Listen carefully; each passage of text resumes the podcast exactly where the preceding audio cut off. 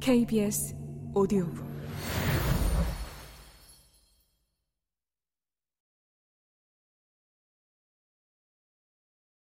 한편 내 사랑은 학교에서 고독을 씹으며 혼자 걷는 특유의 버릇을 되찾았다.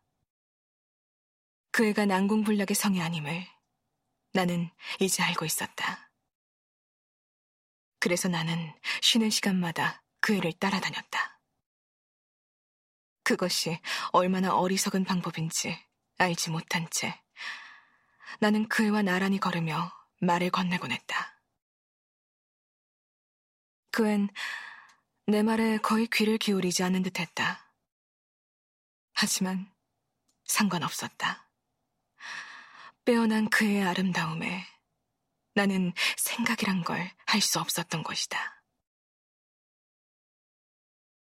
그도 그럴 것이 엘레나는 정말이지 빼어나게 예뻤다. 교양과 멋과 재치가 그윽한 이탈리아인의 기품이 어머니에게서 물려받은 아메리카 본토인들의 혈통에 어우러져 있었다. 사람을 제물로 바치는 희생제와 그 밖에 놀라운 야만 행위들에 깃들인 야성적 서정과 더불어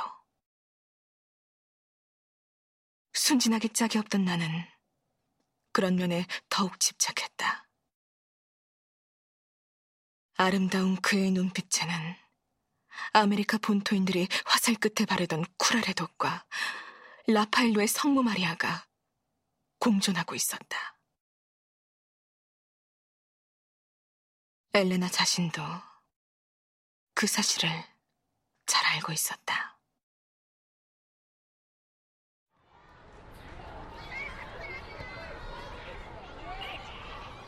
어느 날 학교 운동장에서 나는 한 번도 솔직하게 털어놓지 못하고 입안에서 맴돌던 그 이야기를 하고 싶은 욕망을 누를 길이 없었다. 네가 너무나 예뻐서 난 너를 위해서라면 못할 게 없어. 그런 말을 한두 번 들어본 게 아니야. 그 애는 관심 없다는 듯이 내뱉었다. 하지만 내 말은 진짜야. 나는 말을 이었다. 최근에 있었던 파브리스 사건에 비추어 내 대답에 뼈가 들어있음을 다분히 의식하며 그 애가 빈정대는 눈길로 나를 쳐다본 것은 당연한 일이었다. 그 말에 내가 상처받을 것 같니? 라고 말하는 듯한 시선이었다. 실제로 다음과 같은 사실을 인정해야 했다. 그 결별로 인해 프랑스 남자애는 고통을 받은 반면 이탈리아 여자애는 전혀 가슴 아파하지 않았던 것이다. 그것으로 그 애가 자신의 약혼자를 전혀 사랑하지 않았다는 것이 증명된 셈이었다. 그러니까 나를 위해서라면 뭐든 할 수 있다는 거야? 그 애는 재미있다는 듯이 말했다. 그래. 나는 그 애가 최악의 것을 요구해주기를 바랐다. 그렇다면 운동장을 스무 바퀴 돌아봐. 쉬지 말고 달려서 말이야. 그 정도는 내가 보기에 대수롭지 않은 요구였다. 나는 즉시 달리기 시작했다.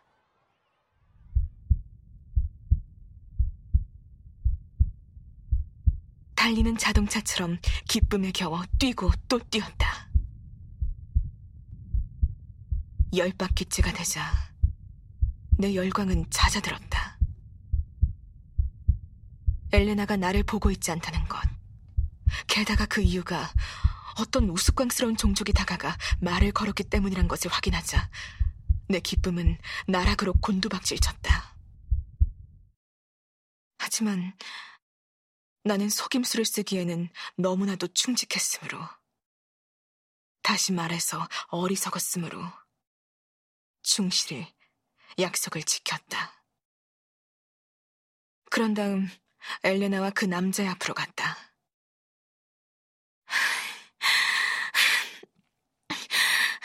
다 뛰었어. 뭐라고? 엘레나는 오만하게 반문했다. 운동장을 스무 바퀴 돌았다고. 아, 깜빡 잊었네. 다시 뛰어봐. 난 못 봤거든. 나는 즉시 다시 뛰기 시작했다.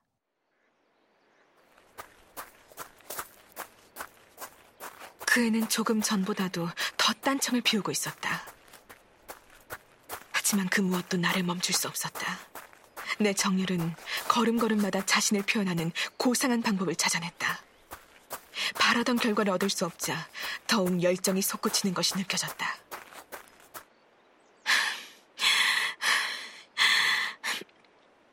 다시 뛰었어. 좋아. 그 애는 내게는 관심도 없다는 듯이 말했다. 다시 스무 바퀴를 돌아. 그 애도, 그 우스꽝스러운 종족도 내게 눈길조차 주지 않는 것 같았다.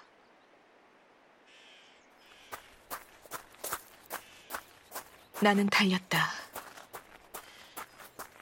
사랑 때문에 달린다는 처음의 도취감을 잃지 않은 채 달리고 또 달렸다. 기침이 몸속을 채우는 게 느껴졌다. 더 괴로운 것은 내게 천식 증세가 있다는 말을 엘레나에게 한 적이 있다는 사실 때문이었다. 천식이 어떤 병인지 그 애가 모를 리가 없었다.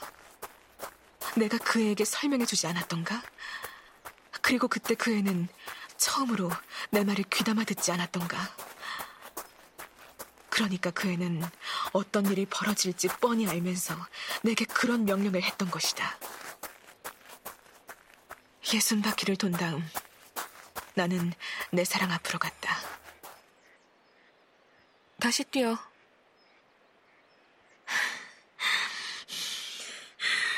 내가 전에 했던 말 생각나니?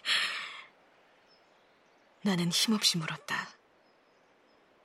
무슨 말?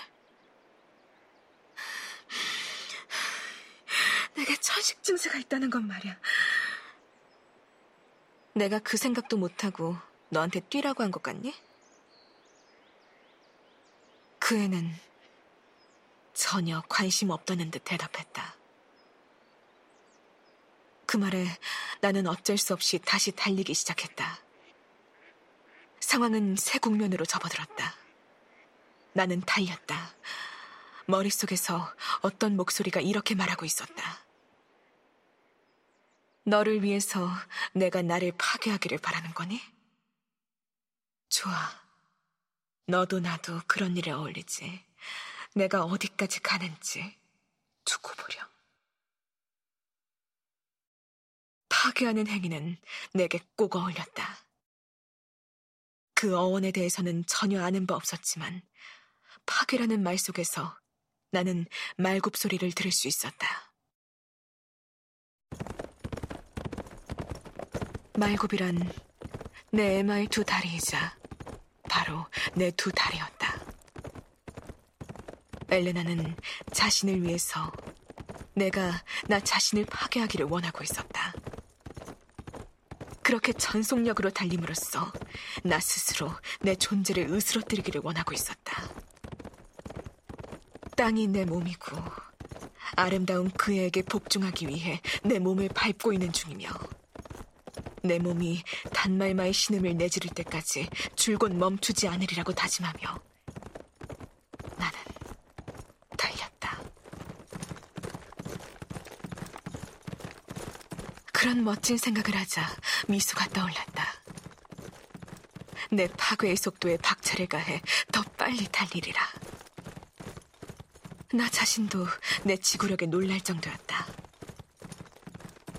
집중적인 자전거 타기에 다시 말해서 말 타기 덕택으로 천식 증세에도 불구하고 오래 버틸 수 있었던 것이다.